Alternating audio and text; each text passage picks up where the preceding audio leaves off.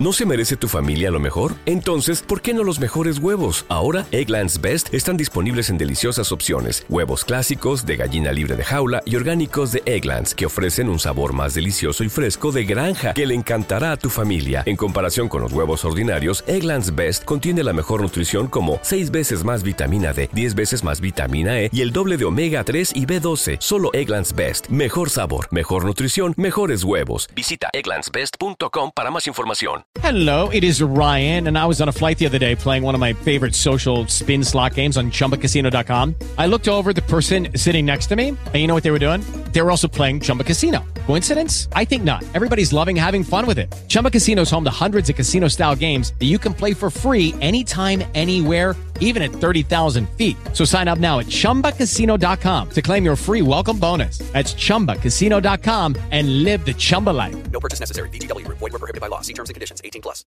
Recuerda que puedes escuchar este audio horas antes de su estreno y sin publicidad suscribiéndote en cesarvidal.tv.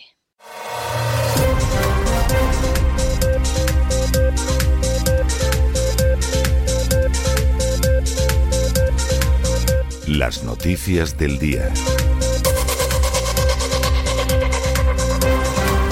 Estamos de regreso y estamos de regreso después de ese editorial que hemos dedicado al que posiblemente sea el cargo político más importante que está relacionado totalmente desde hace años de manera profunda con la agenda de George Soros. Alguno dirá, hombre, pero Borrell es un personaje que también sigue la agenda de Soros, es el que le busca un sitio en la agenda de Soros a Pedro Sánchez.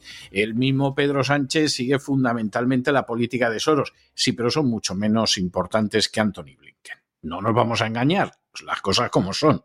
El secretario de Estado de Estados Unidos es infinitamente más importante que su equivalente en la Unión Europea, que es Josep Burrell. La prueba está en que Josep Burrell le dicen cualquier cosa, vamos, y va corriendo, pero como si fuera el botón sacarino, es decir, como si fuera un esclavillo, un lacayete. O sea, no nos vamos a engañar. Y en el caso de Pedro Sánchez no pinta nada. O sea, es, lamentable que un presidente de gobierno de España sea mucho menos importante que un simple secretario del gobierno americano, pero la realidad es la que es. Y Anthony Blinken, dentro del organigrama político de los Estados Unidos, es el número dos. Claro que hay una vicepresidenta, pero realmente el personaje más importante después del presidente no es el vicepresidente, que casi es un cargo decorativo y por si se muere el presidente, sino que es el secretario de Estado. Precisamente por eso se llama secretario de Estado y no secretario de Relaciones Exteriores, porque es un personaje cuya importancia es esencial y es un hombre de Soros. Y es un hombre de, de Soros desde sus padres el fondo que hay de documentos en la universidad que depende de Soros en Europa es un fondo que colocaron el papá y la mamá de Anthony Blinken. Hace apenas unos años, dentro del organigrama de las muchas organizaciones de Soros, el papá de Anthony Blinken era el número tres. El primero era Soros, después iba otro y después iba el papá de Anthony Blinken.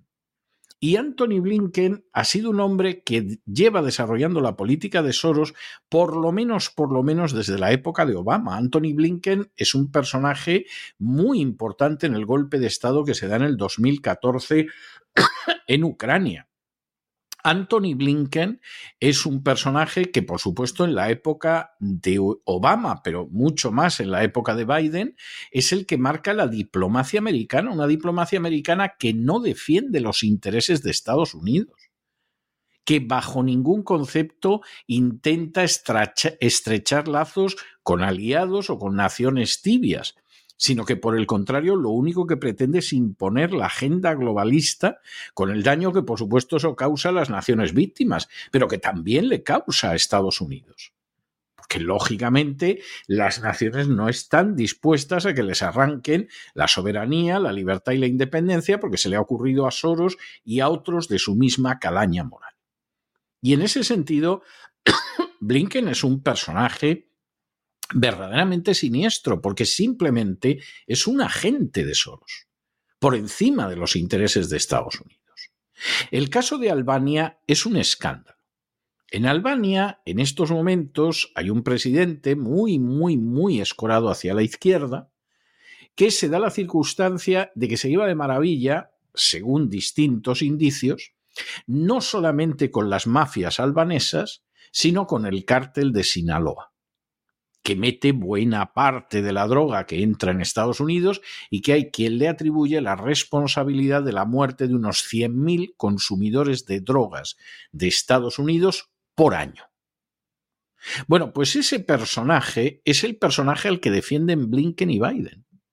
Y por el contrario, Blinken arremete contra uno que ha sido presidente y primer ministro de Albania, que ahora ya es un hombre mayor y que forma parte de una oposición democrática que siempre fue muy anticomunista y que siempre fue muy pro Estados Unidos, que se da la circunstancia que no puede ver a Soros.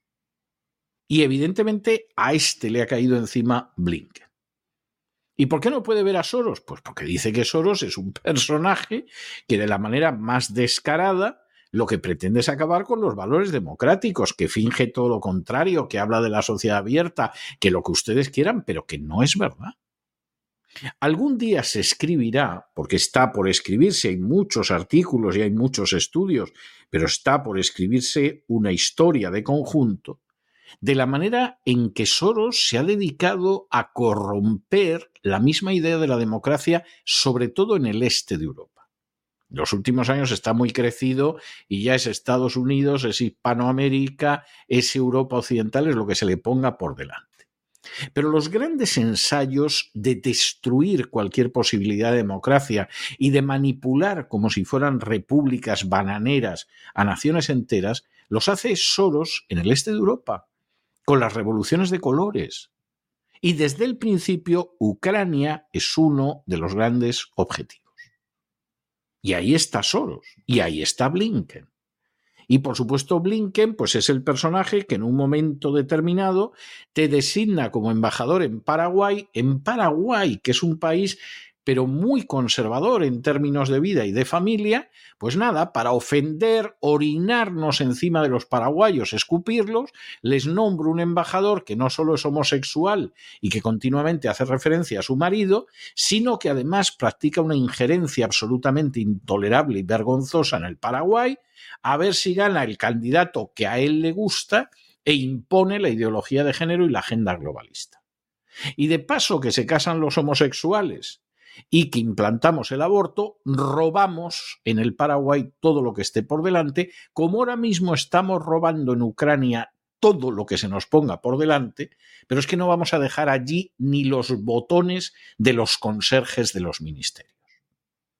No es otra cosa la agenda globalista movilizamos a ciertos sectores de la población que al final tienen como consecuencia que sociológica y hasta psicológicamente esa sociedad quede deshecha, porque destrozamos la familia, destrozamos la vida, pero lo que queremos al final no es que se casen los homosexuales, que en el fondo a los globalistas les da mucho asco.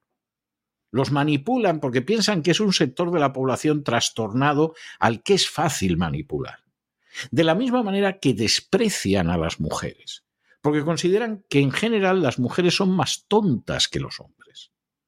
Y de la misma manera que desprecian a determinadas minorías étnicas porque consideran también que son inferiores.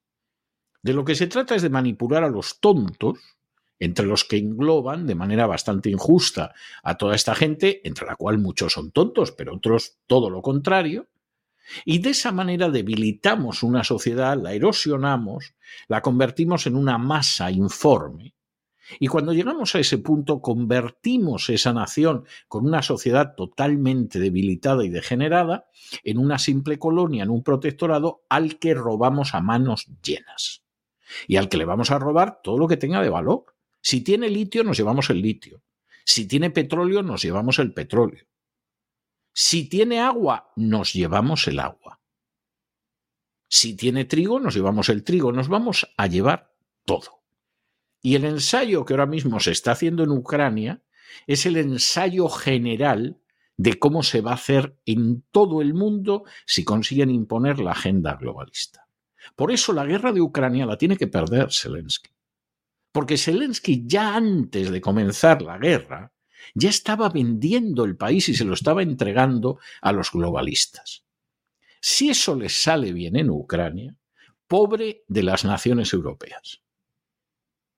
Y ahora explíquense ustedes por qué España tiene un gobierno que está derribando lo que son los pantanos, las presas, que no permite regar y está destruyendo la agricultura y la ganadería, y al mismo tiempo da dinero para desarrollar riegos en Marruecos y se dedica a entregar el agua, esto lo vienen haciendo el Partido Socialista y el Partido Popular hace muchos años en Europa, a entregársela a multinacionales extranjeras, el agua que es de todos los españoles. ¿Por qué? Porque siguen la agenda globalista. Y si un sujeto como Soros puede conseguir colocar ahí a Blinken y a otros de los que hemos hablado, pues o se produce una reacción de los pueblos para defender su presente o su futuro, o su futuro va a ser el de esclavos en manos de una pequeña oligarquía mundial en la que Soros seguramente le quedan dos telediarios, porque tiene ya noventa y tantos años. Pero a Soros le sustituirá otro. Y es gente totalmente dispuesta a sumar lo peor de los sistemas socialistas con lo peor de los sistemas capitalistas. Al final, el control más que absoluto de las dictaduras comunistas, con la explotación en pocas manos de todos los recursos propio de lo peor de los sistemas capitalistas. Y esa es la realidad. Y si pueden nombrar a Blinken y a otros que están en la administración Biden, no es para dormirse, es para enfrentarse con ellos. Por ejemplo, en Paraguay este fin de semana, que tienen elecciones. En fin, entramos en nuestro boletín informativo y como siempre comenzamos con un segmento con España y es que el gobierno socialcomunista de Pedro Sánchez acaba de batir de nuevo el récord de gasto de un gobierno español. Lleva tres años consecutivos batiendo el récord. Mira que gastó en su momento Zapatero, que fue salvaje. Mira que Rajoy gastó muchísimo más y fue salvaje y fue criminal. Bueno, pues ahora llega Pedro Sánchez y todavía gasta más. ¿En beneficio del país? Ni lejanamente. Ni lejanamente. Tenemos un gasto salvaje que además se ha incrementado muchísimo por el hecho de que hay una rama podemita, una rama comunista dentro del gobierno que, claro, quiere destacar para que lo sigan votando y al final, pues nos encontramos con una deuda que no se va a pagar jamás. En estos momentos, bueno, la deuda teóricamente es un 110, 111% del Producto Interior Bruto. La realidad es que debe estar muy cerca de superar el 150%. No vamos a acabar jamás con la deuda. ¿Y qué sucede cuando una persona, un país, una familia está endeudado? Pues como dice muy bien el libro de los Proverbios, en la Biblia, en el Antiguo Testamento, que aquel que está endeudado es esclavo de su acreedor, de aquel al que le debe el dinero. Y eso es lo que pasa con España. España es un país que no es ni libre, ni independiente, ni soberano. Y los que piensen que sí no se enteran. Y los que son unos infelices que encima creen que van a construir naciones con un pedazo del territorio de España, como los nacionalistas catalanes o los nacionalistas vascos, bueno, bueno, esos ya eso ya raya con la insania mental. Pueden seguir robando a los españoles a manos llenas, pueden seguir alimentando esas masturbaciones mentales de la soberanía nacional vasca o catalana, no son nada. Y el problema es que no son nada dentro de una nación que va camino de no ser nada, entre otras razones porque no tiene su destino en sus manos gracias a su población y gracias a su casta política, sobre todo a las castas privilegiadas. Y cuanto más endeuda España, más difícil tiene salir de esa situación. Es, no hay manera de que salga de esa situación para ser objetivos. En fin, analizamos estas y otras cuestiones de relevancia con la ayuda absolutamente indispensable de María Jesús Alfaya. María Jesús, muy buenas noches. Muy buenas noches, César. Muy buenas noches a todos los oyentes de La Voz. El gobierno de Pedro Sánchez ha vuelto a batir un récord de gasto de un gobierno en España por tercer año consecutivo, gastando más de 345.000 millones de euros. El gobierno socialcomunista ha gastado más del triple que gobiernos anteriores y casi el doble que el de Rajoy. Esta cifra incluye las inversiones del fondo de contingencia, también lo destinado a financiar la deuda pública, las transmisiones financieras a entes territoriales, comunidades autónomas y a las relaciones financieras con la Unión Europea. Si sacamos estos conceptos, la cifra de gasto resultante es de cerca de 178.650 millones de euros, que corresponde al gasto de Pedro Sánchez sus 22 ministerios, la Casa Real, las Cortes Generales, el Tribunal de Cuentas, el Tribunal Constitucional y el Consejo de Estado. Vamos a ir unos años hacia atrás para que se hagan una idea de lo que hablamos y darles otro dato. En el año 2019, el Gobierno en funciones de Pedro Sánchez registró un gasto de 96.000 millones. Sin embargo, la irrupción de Podemos en la ecuación gubernamental dispararía de manera exponencial el flujo de dinero. En el año 2020, el gobierno de coalición PSOE-Podemos incrementó el gasto un 171%, superando los 165.000 millones. Una costumbre que ha seguido de derroche, de despilfarro continuo, mientras sangran a los contribuyentes y piden a los ciudadanos que nos apretemos el cinturón cada vez más. Y les damos más noticias. Las proyecciones realizadas en las últimas semanas por los organismos económicos nacionales e internacionales para este año apuntan a que la ratio de deuda sobre el Producto Interior Bruto se situará aún entre el 111% y el 110%, frente al 98,2% en el que cerró el año 2019, lo que indica, según sus cifras, que ya saben que las cifras reales son mucho mayores, si no escuchen a don Roberto Centeno y a don Lorenzo Ramírez, según estas cifras, les decimos, España acabará en el año 2023 con cerca de 340.000 millones más de deuda pública que en el año 2019.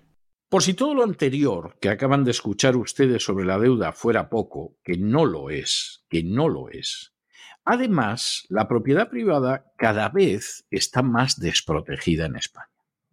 No les voy a hablar solo de la manera totalmente contraria a la legalidad con que los buscabonus de la agencia tributaria se dedican a robar y a saquear a la gente. Que eso es algo absolutamente indiscutible. Eso no tiene vuelta de hoja. Eso no tiene vuelta de hoja. No, no. Les puedo hablar además de la manera en que no hay protección en absoluto para la propiedad privada te roban unos y te roban otros y estás desprotegido y no será porque no se pagan impuestos. El gobierno socialcomunista ha decidido pactar una enmienda a la ley de vivienda que va a hacer tremendamente difícil echar a un ocupa que te ocupa una vivienda o a un inquilino que deja de pagar.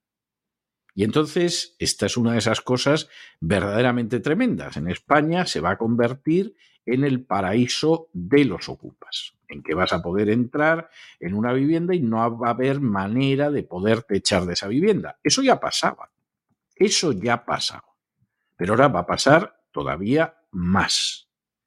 Y claro, en una situación de este tipo, ya se pueden ustedes imaginar. De momento la ley hace hay una referencia al gran tenedor, al que no es gran tenedor, etcétera. Esto es un disparate. Por ejemplo, una persona o un grupo de personas que tiene una empresa que arrienda viviendas, eso no justifica que la gente ocupe las viviendas de manera gratuita y que no se les pueda echar. Están usurpando una propiedad. Pero eso al gobierno no le importa porque el gobierno está en otra historia. Está en rebañar votos y en rebañar votos no de las clases medias, porque las clases medias están muy golpeadas y ahí está todo el pescado vendido, sino sobre todo de la inmigración y junto con la inmigración, pues de los delincuentes. Y esto es así muy claro, no, no tiene más vuelta de hoja. Y lo mismo que te encuentras a un elevadísimo cargo del Ministerio de Asuntos Exteriores visitando distintos países de Hispanoamérica y diciendo a la gente que se inscriba para poder votar y para tener la nacionalidad española, que vayan a las embajadas, a los consulados, etcétera, etcétera, pues al mismo tiempo se ha ido produciendo una concesión de nacionalidad y una política de beneficios a los que entran ilegalmente en el país que eso está cambiando el mapa electoral. Y lo van a ver ustedes. Con lo rematadamente mal que lo está haciendo este gobierno, vamos a ver lo que pasa en las próximas elecciones, porque no está nada claro lo que va a pasar en las próximas elecciones. Es más, hay indicios poderosos de que este gobierno puede tener resultados muy buenos a pesar del desastre que lleva capitaneando desde hace tiempo. De manera que, que en fin, los españoles o despiertan o les van a quitar el país. Eso sí, previamente les quitarán la vivienda que tienen, la pensión miserable que cobran y no voy a hablar de la educación o de la sanidad porque eso es un desastre desde hace muchos años y en realidad una educación decente y una sanidad decente hace muchísimo que dejaron de tenerla. Por más que moleste a los sindicatos que viven de eso y que lógicamente cada vez que se menciona la realidad se ponen como fieras. El gobierno socialista ha pactado con Podemos una enmienda a la ley de la vivienda que va a dificultar todavía más a los dueños los trámites para desalojar de sus pisos a los ocupas o a los inquilinos que dejan de pagar. A partir de ahora, el demandante que inicie trámites para la recuperación de su propiedad deberá certificar si es o no un gran tenedor y si los ocupantes utilizan o no el inmueble como vivienda habitual.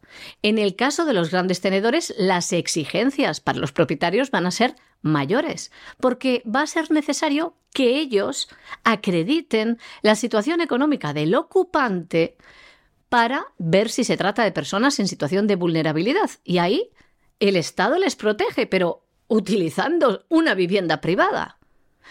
En esta enmienda de los socialcomunistas se modifica a través de una disposición la ley de enjuiciamiento criminal. Añaden en el artículo 439 dos apartados con el fin, entre otras cuestiones, de no admitir desde ahora, les leemos, las demandas que pretendan la recuperación de la posesión de una finca en que no se especifique si el inmueble objeto de la misma constituye vivienda habitual de la persona ocupante. Así, del mismo modo, el demandante deberá acreditar si es o no un gran tenedor.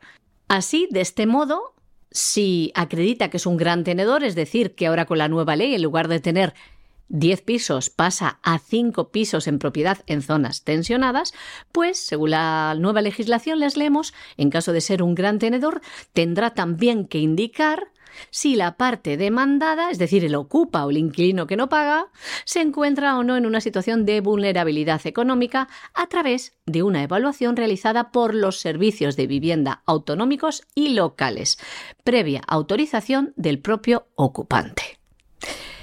Estos requisitos, que deben cumplirse para que una demanda de desalojo sea admitida, van a ser añadidos a la ley de enjuiciamiento criminal gracias a una enmienda transaccional del Partido Socialista con Unidas Podemos, Ezquerra Republicana de Cataluña, Más País, Compromís, la CUP, el BNG y el PDCAT, lo mejor de cada casa que fue aprobado el pasado jueves en la Comisión de Transportes, que dio, como sabe, luz verde al dictamen sobre el proyecto de ley de vivienda que les contamos, que va a ser ratificado en pleno este jueves de esta semana y inmediatamente va a pasar al Senado para su aprobación definitiva. Bueno, y nos vamos a Hispanoamérica, donde Juan Guaidó, el venezolano que aspiró a ser presidente, ha decidido marcharse a Colombia alegando que lo mismo lo detiene. ¿Por qué lo iban a detener a Guaidó? Pues si Guaidó es un tipo políticamente muerto desde hace años. Ustedes acuérdense cuando a alguien se le ocurrió la idea maravillosa de que Guaidó iba a ser el final de Maduro. Y entonces había que creerse y repetir que Guaidó iba a ser el final de Maduro. Como en este programa procuramos hacer análisis reales de la política, puede que no nos guste el resultado de ese análisis, porque al final no encaja con lo que desearíamos, pero nosotros no estamos aquí para contar nuestros deseos. ni para alimentar las masturbaciones políticas y mentales de la audiencia. Estamos para decir la verdad y para analizar de manera fidedigna. Desde el primer día, quien se dirige a ustedes les dijo que Guaidó iba a ser un fracaso. Que iba a ser un fracaso por muchas razones. Primero, por cómo se había montado la operación. Luego era socialista, aunque se quisiera ocultar. Además, era masón. Era un personaje que, salvo la buena planta que tenía, no tenía más. Guaidó estaba llamado al fracaso desde antes del primer día, lo dijimos. Cuando lo dijimos, hubo gente que se pusieron como erinias. Vamos, parecían las furias desatadas, nos llamaron de todo. Supuestamente estábamos al sueldo, al servicio, éramos los portavoces de todo. Al cabo de los años, ¿quién tenía razón? Los que entonces aullaban, gritaban, insultaban, proferían estupideces, rebuznaban como asnos, o los que desde un principio dijimos que Guaidó no iba a funcionar. Yo recuerdo de aquella época, y además lo recuerdo con un inmenso dolor, cómo la gente estaba tan enloquecida y confundía de tal manera sus deseos con la realidad, que era muy distinta, que incluso había quien enviaba mensajes de WhatsApp donde decía, y este fin de semana tal día se le va a mandar una llamada a Maduro para que desaloje al llegar las 12 de la noche y a las 12 de la noche se tiene que ir. Yo escuchaba aquello y yo decía, pero bueno, la persona que ha grabado esto, ¿qué se ha tomado en el cuerpo para creerse semejante majadería? ¿A qué grado de autoengaño ha descendido para que en un momento determinado se crea estas tonterías?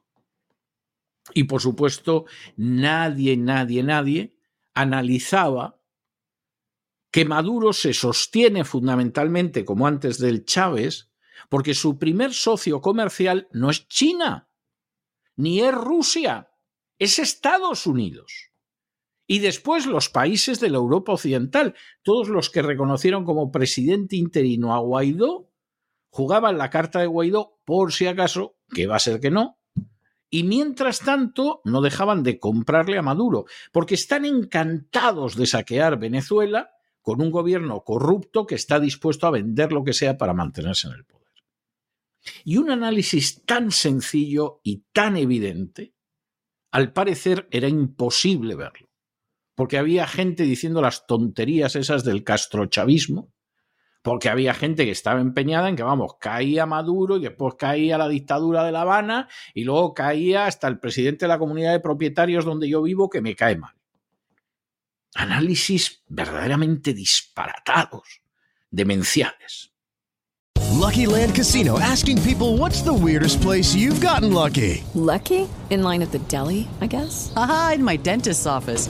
More than once, actually. Do I have to say? Yes, you do. In the car before my kids' PTA meeting. Really? Yes. Excuse me, what's the weirdest place you've gotten lucky? I never win and tell. Well, there you have it. You can get lucky anywhere playing at LuckyLandSlots.com. Play for free right now. Are you feeling lucky? No purchase necessary. Void where prohibited by law. 18 plus. Terms and conditions apply. See website for details. With Lucky Land Slots, you can get lucky just about anywhere. Dearly beloved, we are gathered here today to... Has anyone seen the bride and groom? Sorry, sorry, we're here. We were getting lucky in the limo and we lost track of time. No, Lucky Land Casino, with cash prizes that add up quicker than a guest registry. In that case, I pronounce you lucky. Play for free at LuckyLandSlots.com. Daily bonuses are waiting. No purchase necessary. Void where prohibited by law. 18 plus. Terms and conditions apply. See website for details. Bueno, pues al final, con Guaidó, al cabo de unos meses, ya se veía que el análisis que habíamos realizado desde este programa era la realidad. Y que el resto se había dejado llevar por el entusiasmo, pero no por un análisis que fuera sólido. Y Guaidó está acabado. Es verdad que antes parece que cierta fortuna han hecho. Recuerden ustedes esa grabación a los pocos meses de que Guaidó se convirtiera en presidente interino, de un hermano de Guaidó diciendo que había que robar muy deprisa porque tenían un número limitado de tiempo y lo que pudieran robar iba a ser solamente mientras estuvieran ahí. Pero al final de Guaidó hace, la gente hace mucho que no habla. Porque guste o no guste, y aunque muchos no lo vayan a reconocer, eso era un fracaso desde el principio ya fracasado. Nosotros no teníamos una bola de cristal. Nos limitamos a ver las cosas como eran y no como nos hubiera gustado que fueran. Y ahora Guaidó, que es un cadáver que hasta huele mal políticamente, pues de pronto decide que se va a Colombia y dice que se ha ido, como lo han hecho millones de venezolanos antes que él, a pie, etcétera, etcétera. Bueno, es que le iba a detener Maduro. Vamos a ver, no es imposible, porque en Venezuela puede pasar cualquier cosa, pero sinceramente, sinceramente, ¿alguien se cree que Maduro tiene la más mínima necesidad de detener a Guaidó? ¿Para qué? ¿Para tener otra boca más en una prisión? ¿Cuál es la necesidad de tener a alguien que no pinta nada, que es cero? Ninguna. Ahora, Guaidó algo tiene que decir, porque efectivamente se ha quedado fuera y aquí no hay más vuelta de hoja. No será, no será, porque no lo advertimos, ¿eh? Desde el primer día. Juan Guaidó, para unos, presidente encargado de Venezuela, y para otros, líder de la oposición, ha escapado a Colombia para evitar su arresto, porque había rumores de que el régimen de Nicolás Maduro preparaba su detención. Y la oposición ya está buscando un candidato para reemplazar a Juan Guaidó. La noticia la ha confirmado él mismo a través de sus redes sociales. Decía, acabo de llegar a Colombia de la misma manera que lo han hecho millones de venezolanos antes que yo, a pie. Y seguía diciendo en un comunicado, el régimen nuevamente ha elevado las amenazas en mi contra y su objetivo es callar mi voz. Yo no voy a permitirle eso a Maduro. La llegada de Guaidó a Colombia ha tenido lugar después de que salieran a la luz informaciones que apuntaban a que el gobierno de Nicolás Maduro quería utilizar el plan anticorrupción en el seno del Ejecutivo para justificar el arresto de este dirigente opositor. En este comunicado, Juan Guaidó también escribía cosas como estas que les leemos. Nuestra lucha es para que los derechos de los venezolanos valgan, para que su voto valga. Seguiré elevando la exigencia de nuestros venezolanos en el exilio que reclaman participar en la primaria, las elecciones presidenciales y las que seguirán. No voy a parar de denunciar los crímenes de lesa humanidad cometidos por el régimen de Maduro. Exijo la libertad de los casi 300 presos políticos que permanecen en los calabozos. Que se deje de perseguir a mi familia, a mi equipo y a los que luchan por una mejor Venezuela. Nuestra lucha es por elecciones libres y por el respeto a los derechos humanos. Esto es lo que decía Juan Guaidó desde Colombia. Bueno, y este fin de semana la Cámara de Diputados de Bolivia aprobó el proyecto de ley del oro, que es una ley muy controvertida. Vamos a ver, ¿qué tiene de bueno la ley? ¿Cuál es el aspecto inquietante de la ley? El aspecto, que es un aspecto sinceramente muy positivo, es que la ley establece la compra de oro para fortalecer las reservas internacionales. Esta es muy buena idea y por eso no puede sorprender que finalmente hubiera 74 votos a favor y solo 16 en contra. De hecho, hay 22 en blanco, que son abstenciones y tres nulos. Pero si ustedes eh, suman lo que son blancos y nulos es la tercera parte de los que votaron a favor y más el doble prácticamente de los que votaron en contra. Es decir, aquí la mayoría ha decidido que es muy sensato comprar oro porque hay que fortalecer las reservas internacionales. Eso siempre es muy sensato. Por eso lo hacen China y Rusia. Por eso lo hace también Estados Unidos. Por eso España, con Zapatero, se dedicó a vender sus reservas, que al final, pues sucede lo que sucede. Y esta es una noticia que pone de manifiesto que, en fin, no están tan locos. ¿Cuál es el aspecto no tan positivo de esta ley? Pues el hecho de que en un momento determinado, si las cosas se ponen mal, el Banco Central de Bolivia puede vender el oro sin autorización de la Asamblea Legislativa. Y eso sí que es un peligro. Eso sí que es un peligro.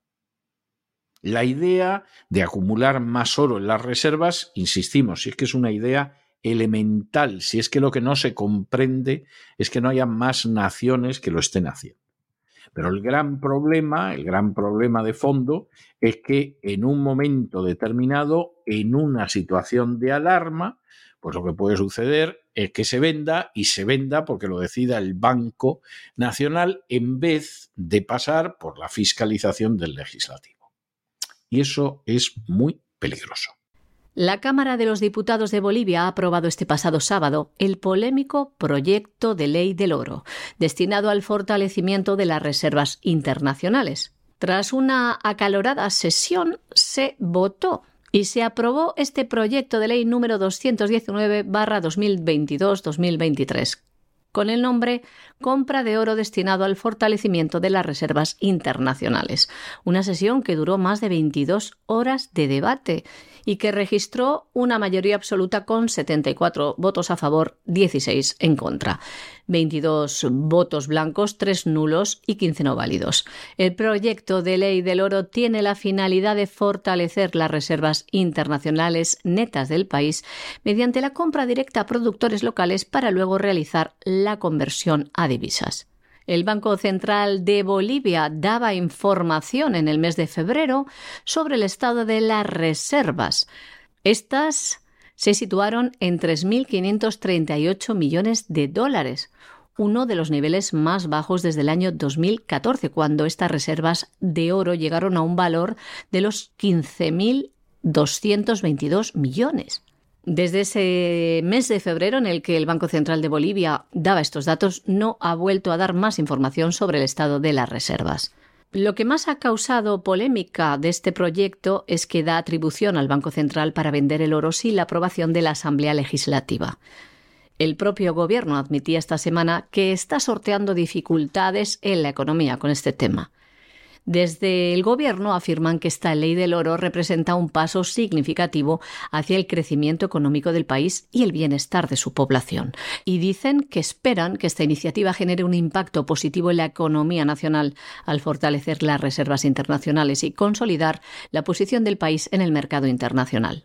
Bueno, y nos vamos a internacional, donde efectivamente cada vez hay una oposición mayor al envío de armas a Ucrania, porque como pasa con el tema de Guaidó, al final el análisis correcto acaba saliendo a la luz, más allá de la propaganda y de los deseos de la gente, y la guerra de Ucrania no se va a acabar y seguirán muriendo ucranianos como carne de cañón en una proporción de siete u ocho ucranianos por cada ruso al que matan, mientras sigan recibiendo armas y Zelensky piense que puede mantenerse en el poder. Esa es la situación. Claro, ¿qué sucede? Que cada vez, cada vez hay movimientos de protesta mayores contra la financiación de una Ucrania más que corrupta. En Estados Unidos en Estados Unidos, más de 113 mil millones de dólares de nosotros, los ciudadanos americanos, han ido a parar a un gobierno asquerosamente corrupto y ladrón como el de Zelensky. Y esto no tiene justificación. Y de ahí que haya un grupo de 19 legisladores republicanos que ya se han dirigido a la administración Biden para decir, se acabó, se acabó. No se puede seguir enviando dinero a Ucrania. Lo único que sucede es que esta guerra no se acaba. Usted no tiene ningún, plan, señor presidente, para salir. Y esto se ha convertido en un simple agujero para drenar dinero de los ciudadanos americanos hacia una administración corrupta. Con la sospecha de que efectivamente no pocos de esos millones acaban siendo un blanqueo de dinero de la corrupción de estadounidenses. Y por lo tanto, esto se tiene que acabar. Como además se da la circunstancia, y le dedicamos un editorial, de que Seymour Hersh ya ha ido documentando en distintos reportajes basados en fuentes de inteligencia y del Pentágono que muchas de las armas que se envían a Ucrania acaban en el mercado negro. Y como además Se sabe que un mínimo de 400 millones de dólares de fondos americanos se los ha quedado Zelensky y algunos de sus generales, pues evidentemente es del género tonto enviar un solo dólar a Ucrania, salvo que de ese dinero del contribuyente, de esos miles de millones de dólares de los ciudadanos americanos, haya gente que se esté quedando con ello porque llevan mucho tiempo haciendo muy buenos negocios en Ucrania. Recuerden ustedes, por ejemplo, pues a Hunter Biden, ¿eh? que hace mucho tiempo que lleva ganando millones en Ucrania. Y salvo que estés en esa situación, enviar dinero a Ucrania es un disparate. Estados Unidos ha enviado más de 113 mil millones de dólares, pero es que la Unión Europea se ha gastado más de 90 mil de euros con lo cual la cifra casi casi es la misma que la de Estados Unidos, haciéndose además un daño tremendo, porque la guerra de Ucrania, entre otras cosas, ha tenido como consecuencia una subida del precio de la energía salvaje, con la voladura del Nord Stream 2 por órdenes directas de Biden, pues evidentemente la situación de la industria europea, empezando por la alemana, ha empezado a caer en picado y por supuesto de aquí hay que salir con una derrota clara de Zelensky, así de claro, y con el final de la guerra. Claro, los hombres de Soros eso no lo pueden tolerar. ¿Cómo van a tolerar Borrell y otros que en última instancia el tío Georgie Soros pierda esta guerra? Después de todo lo que ha hecho Soros por pervertir la misma idea de democracia en el este de Europa, de la misma manera que ha apoyado las revoluciones de colores, incluida en Ucrania, y apoyó el golpe de Estado del 2014. Pero es que realmente lo que no se puede permitir el género humano, el género humano, ya no hablo de naciones o de continentes o de sociedades, el género humano, es que Soros y la agenda globalista ganen la guerra de Ucrania. Eso es lo que no se pueden permitir. Y si eso es así, pues vamos camino de la esclavitud, porque además la guerra de Ucrania se está prolongando no porque se piense que Ucrania la puede ganar, y con lo que ha pasado en Bakhmut todavía menos. La guerra de Ucrania se va a prolongar, mueran los miles de soldados que mueran ucranianos, por la sencilla razón de que hay que terminar de vaciar, de saquear, de expoliar y de robar las riquezas de Ucrania. Y cuando ya todas esas riquezas estén en manos de los oligarcas globalistas, bueno, pues ya vemos, lo mismo Zelensky tiene un automóvil que acaba marchándose a otro lugar, que vemos a ver cómo medio cerramos la situación, ya veremos. Que vemos si Polonia ocupa la zona occidental de Ucrania, supuestamente para protegerla, ya lo veremos. Pero de momento los ucranianos siguen muriendo. Y aquella gente que tanto parece que les importa Ucrania y que dicen la pavada esa del eslava ucraini, etcétera, etcétera, va a ser una Ucrania sin ucranianos. Entre los que se han marchado diciendo que eran refugiados a Occidente, que en muchos casos no dejan de ser delincuentes y corruptos, y no hay nada más que verlos, y ocupas. Entre esos, por un lado, y por otro lado los que están muriendo en el campo de batalla, porque a Zelensky le importa un pimiento, no son su gente. Bueno, pues no sabemos cuántos ucranianos van a quedar. Ahora, eso sí, de las riquezas ucranianas sí lo sabemos, no va a quedar nada. Nada en manos de los ucranianos. Y cuando hayan robado, saqueado y se hayan quedado con todas las riquezas de Ucrania, nos dirán que es una bendición porque Ucrania se ha incorporado en el mercado libre. Sí, sí, el mercado libre, el mercado del saqueo, el mercado del robo. Claro, en muchísimos casos, como es el caso de Alemania, pero también de Polonia, hay gente que se manifiesta en contra de que se siga enviando armas a Zelensky. Este fin de semana, efectivamente, en Alemania hubo distintas manifestaciones en Düsseldorf, en Torgau, en esa misma dirección. Y en Polonia puede haber un gobierno nacionalista enloquecido, que es una de las maldiciones que sufre periódicamente Polonia, pero la población no está en absoluto por apoyar a Zelensky. Y no está en absoluto por involucrarse más en la guerra de Ucrania. No, no, los polacos locos, locos por ayudar, no. Los polacos saben lo que es una guerra Algunos hasta recuerdan cómo acabaron en la última guerra y lo que pasó después de la última guerra, y no tienen ganas de repetirlo. Cuestión aparte es que luego haya una camarilla que ha decidido que va a crear la Gran Polonia, desestabilizando Europa y bajándose los pantalones ante Anthony Blinken. Eso ya es otra cuestión. Pero las encuestas de opinión en Polonia no son de apoyar más a Ucrania son de a ver cómo salimos de Ucrania cuanto antes. Y es lógico y es sensato que estén en esa posición. Y cada vez más voces se unen contra el envío de armas a Ucrania. En Estados Unidos, un grupo de 19 legisladores republicanos ha pedido a la administración Biden que deje de gastar miles de millones de dólares en ayuda militar a Ucrania. Entre otras cosas, alegan porque se corre el riesgo de intensificar aún más la guerra y se carece de la muy necesaria claridad estratégica. Desde que comenzó la guerra hace más de un año, Estados Unidos se ha convertido en el mayor benefactor de Ucrania. El Congreso ha aprobado más de 113.000 millones de dólares en asistencia militar, económica y humanitaria para Ucrania. Y son voces de peso las que dan datos informaciones periodísticas como las del periodista premio Pulitzer Seymour Hersh que como ya les hemos contado en otras ocasiones, ha documentado que las armas enviadas a Ucrania terminan en el mercado negro y como son los propios miembros del ejército ucraniano los encargados de introducirlos en este mercado o venderlas directamente a países fronterizos como Polonia o Rumanía.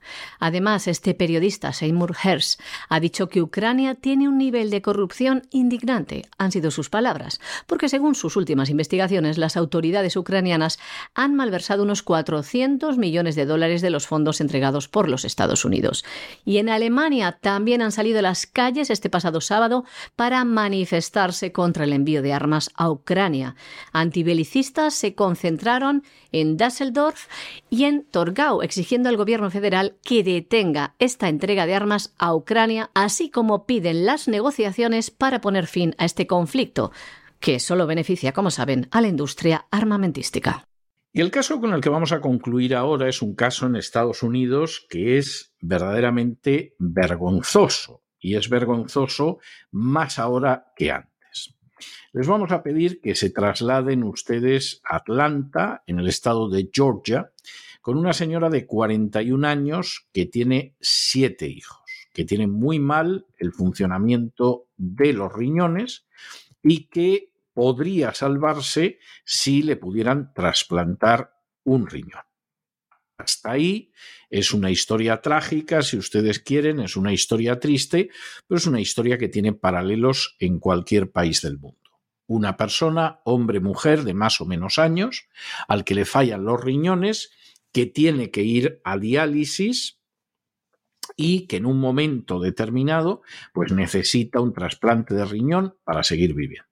Y por supuesto, si fallece, pues va a dejar una familia detrás y muchísimo dolor. Esta señora tendría posibilidad de recibir el trasplante de riñón. De hecho, ella acudió a uno de los centros de salud de Atlanta, que son importantes, que es el Emory Healthcare, y entonces ahí le informan de que no la pueden poner en la lista para recibir un trasplante de riñón. Y uno dice, ¿y por qué? Si se da la circunstancia de que esta señora ahora mismo hay que hacerle diálisis tres veces a la semana para que no se muera. Y le dicen, porque usted no se vacunó contra el coronavirus. Esta señora en su día alegó motivos médicos y religiosos para no vacunarse, fundamentalmente el hecho de que cree que todas las vacunas contra el coronavirus estaban relacionadas con líneas celulares fetales abortadas. Y en conciencia no podía aceptar eso. No entraba en otro tipo de consideraciones, sino en ese elemento. Y rechazó la vacuna, lo cual a muchos les gustaría que fuera un delito. Es más, han sido tan miserables que han llamado bebelejías, asesinos y cucarachas a aquellos que se negaron a vacunarse. Pero claro, de una furcia mediática tampoco puedes esperar algo mejor. Pero que ahora además se niegue asistencia médica y en algo que te va literalmente la vida. Porque no te sometiste a meterte basura en el cuerpo cuando ya no saben cómo ocultar que es basura y que los efectos secundarios han sido terribles en muchas personas y que han causado muertes y que han causado una desestabilización de la salud y que han causado terribles circunstancias. Que esto siga así es una verdadera vergüenza. Demuestra hasta qué punto la labor de ciertos políticos, de ciertas furcias mediáticas e incluso de gente que se supone que quiere curar a sus semejantes y no destruirles la vida, es una labor criminal. Que en estos momentos, en una de las radios más importantes de España, un personaje que defendió que se negara asistencia médica a los que no se vacunaran, esté llevando a cabo programas donde se defiende unas vacunas de una casa concreta que ya se sabe que no se sostiene en pie, indica que hay gente que es una refurcia mediática y que verdaderamente no tiene el menor sentido de lo que es la integridad moral, ni la ética profesional, ni siquiera la decencia elemental para vivir entre otros seres humanos. Bien es verdad que tendría que vivir entre seres humanos, porque si se pretendiera que viviera entre especies animales, los animales lo rechazarían con toda la razón del mundo. Ningún animal, ninguna especie animal admite dentro de su seno las conductas que lamentablemente se producen entre los seres humanos. Es más, hay especies animales que son mucho más ecuánimes y más justas que los seres humanos. Los cuervos, que tienen tan mala fama, por eso de cría cuervos y, y te sacarán los ojos, los cuervos tienen una memoria extraordinaria y castigan o premian si se han portado bien o mal con ellos. Saben quién les ha hecho bien y lo agradecen y lo premian, a veces a años de distancia. Y saben quién les ha hecho mal y castigan ese mal, a veces a años de distancia. A mí me gustaría a veces que los seres humanos tuvieran las virtudes de esos cuervos. Porque desgraciadamente en muchos casos a lo que se parecen es al cuervo del refrán, que no es el cuervo real de la naturaleza. Y es ese cuervo que efectivamente le das de comer y luego va y te saca los ojos. La estigmatización y la segregación de aquellas personas que se han negado a ser inoculadas con un medicamento experimental llamado vacuna contra el COVID se está convirtiendo en muchos lugares en una auténtica persecución criminal. Es el caso de una mujer de 41 años que tiene siete hijos y que en su libertad individual es el caso de una mujer de 41 años que tiene siete hijos y que en su libertad individual no quiso ser inoculada y ahora puede morir. ¿Por qué? Porque ha sido rechazada por el Centro de Salud Emory Healthcare Inc. de Atlanta como candidata a un trasplante de riñón que le salvaría la vida. ¿Y por qué? Porque se negó a vacunarse contra el COVID. Es decir, ejerció su derecho y su libertad de negarse a que el gobierno experimentara con ella, como han hecho a nivel mundial con toda la población. Esta mujer, que había pasado el virus del COVID en su momento, lo que además, atentos al dato, hizo que sus niveles de anticuerpos fueran superiores a los de muchas personas que habían recibido la vacunación completa, pues esta mujer se negó a recibir la falsamente llamada vacuna alegando motivos médicos y religiosos. Religiosos porque las vacunas contra el COVID-19 están asociadas a líneas celulares de fetos abortados. Pues el Centro de Salud Emory Healthcare, afiliado a la Universidad de Emory, es uno de los principales centros de trasplantes de órganos del sur de los Estados Unidos. Un centro al que fue remitida esta mujer, esta joven, por su nefrólogo, tras sufrir repentinamente una enfermedad renal terminal. La gravedad del estado de esta mujer la obliga a someterse a diálisis tres veces por semana para mantenerse con vida. Tiene siete hijos. Tras ser evaluada, cuando llega allí, remitida desde otro centro, una de las enfermeras le dijo que no era candidata a recibir un nuevo riñón, que no podía ponerse en la lista hasta que no se vacunara contra el COVID. Absolutamente criminal. Y hasta aquí hemos llegado nosotros con nuestro boletín de hoy. María Jesús, muchas gracias. Muy buenas noches. Muchas gracias a ti, César. Muy buenas noches. Y ustedes no se nos vayan, no se nos vayan, porque va a llegar don Lorenzo Ramírez enseguida con el despegamos y le va a dar pero un niquelado absoluto a la realidad económica actual. Y luego ya lo saben, como hoy es lunes, la voz tiene su programa doble y sesión continua dedicado a la cultura hispánica. Don Lorenzo se queda un ratito más con nosotros y repasamos la historia de España en ese Así fue España en el 711 después de Cristo estamos todavía.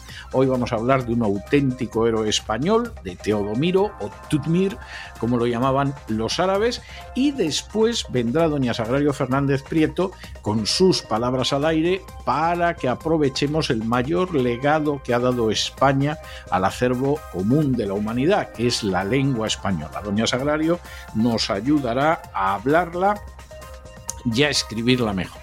De manera que no se vayan, que regresamos enseguida.